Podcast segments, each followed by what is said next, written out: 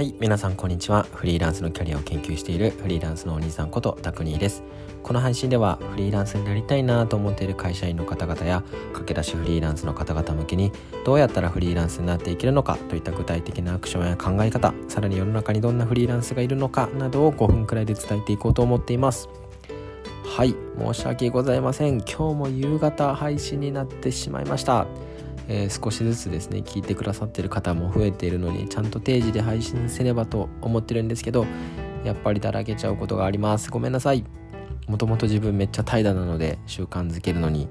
頑張ります。すいません。言い訳してないでさっさと今日の話に入りますね。はい。はい。切り替えます。ということで本日のテーマは、えー、3タイプのフリーランスの1日の過ごし方。フリーランスの一日ってどんな感じって感じで、えー、本日はフリーランスの人は日々どんな風に過ごしているのかどんな一日を過ごしているのかを、まあ、3タイプに分けてお話ししてみたいなと思います。ちなみにこのテーマなんですけれどもなんかコメントレターみたいなものをいただいたテーマでしていやめちゃくちゃ嬉しいです。ありがとうございます、えー、今日はそんな感じでですねあのこのコメントに感謝をしつつ、えー、フリーランスの一日についてお話ししてみたいなと思います。さてさてさて皆様はフリーランスの一日想像できますか、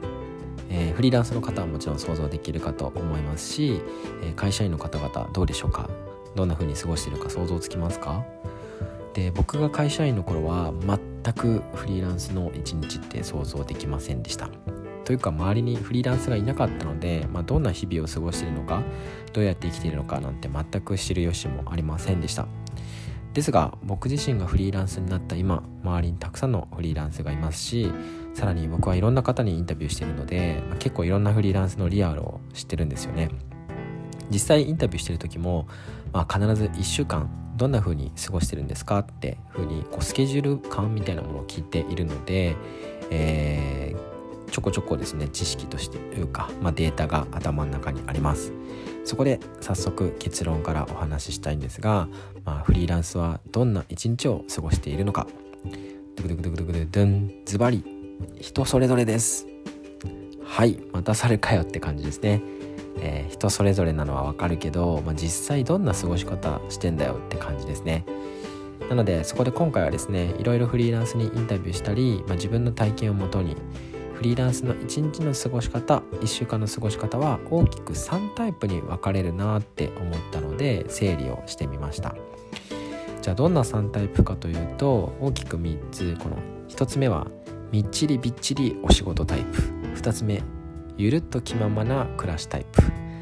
3つ目仕事半分チャレンジ半分タイプ。もう一回言いますね。1つ目はみっちりびっちりお仕事タイプ。2つ目はゆるっと気ままな暮らしタイプ。3つ目仕事半分チャレンジ半分タイプ。って感じでですね3つのタイプを説明したいと思います。でちなみにこれってあくまで主観ですからね。僕の主観です。このタイプに当てはまらない人もいるし当てはまらなきゃいけないわけじゃないし数十人インタビューしてきて僕自身がこんな感じに分類されるかもなと考えたものなので、えー、足からずという感じで進めてまいります。ではまず1つ目。みっちりびっちりお仕事タイプですね。でこれは読んで字のごとくかと思うんですがめっちゃ仕事してるタイプです。でフリーランスの方結構多いかなと思っていて、まあ、フリーランスって聞くと結構時間がたくさんあって自由なイメージだったりとか、まあ、結構遊んでるイメージを持たれる方もいらっしゃるかもしれないんですが、えー、このタイプの人たちは、まあ、会社員より全然働いてます、まあ、週6とか働いてるケースも多いですね。でこのタイプの人たちって結構案件に充実している傾向があってなのでお金にはすごく余裕がある人が多そうです、えー、複数クライアントがいて複数の種類の仕事があって仕事には困ってないと。でも土日とかも使ってみっちり仕事をしてたりします。でこういう方々は方々は結構朝から晩まで仕事してるイメージがありますね。でこのタイプのフリーランスの中にさらに大きく2種類に分かれるかなと思うんですけど一つは仕事が好きだからみっちりびっちり働いてるパターンと結果的にびっちりみっちり働いちゃってるパターンがあるかなと思ってます。で前者の仕事が好きでびっちり働いてるパターンだと、まあ、自分の成長のためとか好きなプロジェクトだからいくらでもコミットしたいなとか、まあ、ちゃんと意味を持ってたくさん働いてる人が多いです。で逆に結果的にびっちり働いちゃってるパターンの人は、まあ、当然ながら、まあ、結構悩んでるケースが多くてですね、えー、あれなんでこんなに忙しいんだっけとかあれこんなに忙しくてなんでフリーランスになったんだっけみたいな感じで、えー、悩んでる方もいらっしゃいました。でもちろんこうやって悩んだり振り返ったりすることっていうのはいいことなので、まあ、悪いことではないんですがあくまでそういうタイプの人がいますよって話ですね。でそして2つ目ゆるっと気ままな暮らしタイプですね。でこれ僕自身以前までそうでした。でこのタイプは仕事はそこそこにあってお金もまあまあそこそこぐらいですね。あの高いわけじゃない。ででも比較的時間に自由があるんで結構遊んでたりとか好きなタイミングで好きなとこに行ったり旅したりリラックスしたりみたいな感じで、まあ、今はハッピーに生きてる感じですね。で僕は昨年エストニアへ移住してフリーランスとして生活してた時、まあ、1日平均すると3から4時間とか、まあ、行って5時間ぐらいの仕事の量で、まあ、月収20万から25万とかの時期もあったんですけど、まあ、結構この時ゆるゆる生活してました。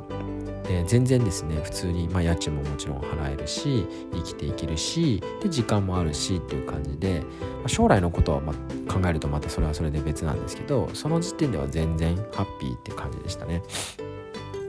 で僕の周りにもちょこちょここういうタイプいましてでこのタイプも大きく2種類に分かれるかなと思ってるんですけど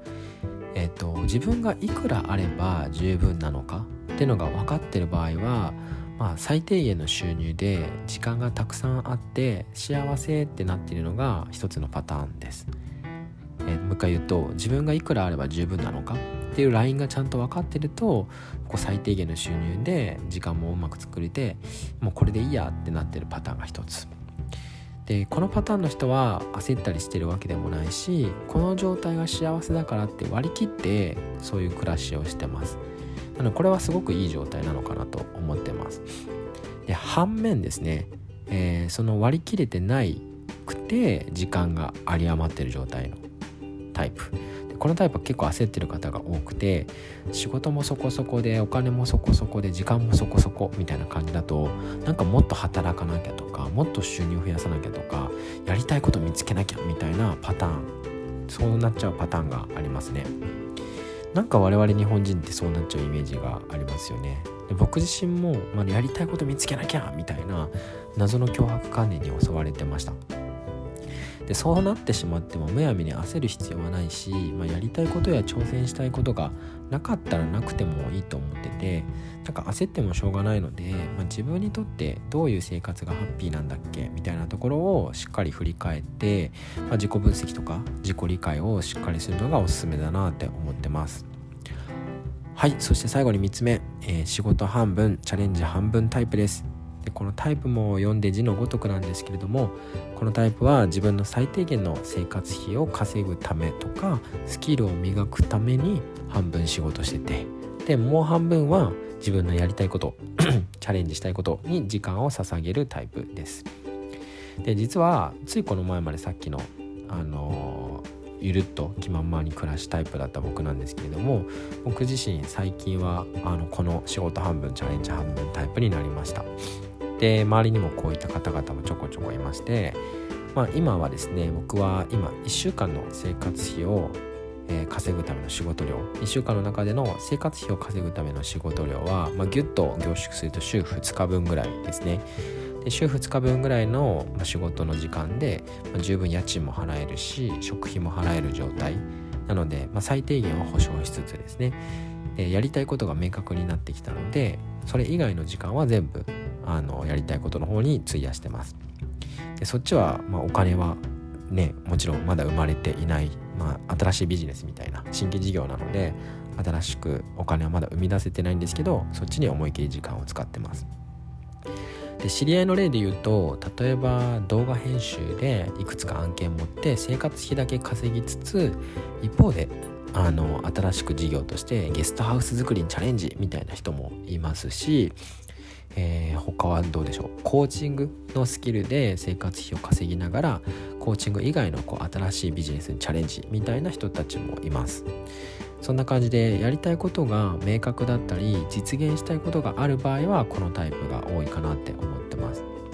ちなみに仕事半分チャレンジ半分って言いましたけど、まあ、やりたいことが出てきた時に全ての収入を捨ててチャレンジにこう全振り全部振ってしまってるケースの人もたまに見ます。で僕自身時間が欲しいしもっとチャレンジに時間使いたいなって思ってるのでクライアントワークを全て契約を終わらせて自分のやりたいことに集中しようかなと思うこともあるんですけれども、まあ、実際まだそんな勇気が出ていません。でそんなんでこううまくいくのかどうかみたいなところはわからないんですがちょっとこの先ですね僕がうまくいくかどうかも是非楽しみにしておいていただけるといいかなと思います。はい、長くなってしまいました。ということで本日はですね、3タイプのフリーランスの一日の過ごし方、フリーランスの一日ってどんな感じというテーマで3つのフリーランスのタイプを紹介しました。少しでも参考になると嬉しいです。聞いてくださりありがとうございました。それでは自分で生き方を選択する良い一日をお過ごしください。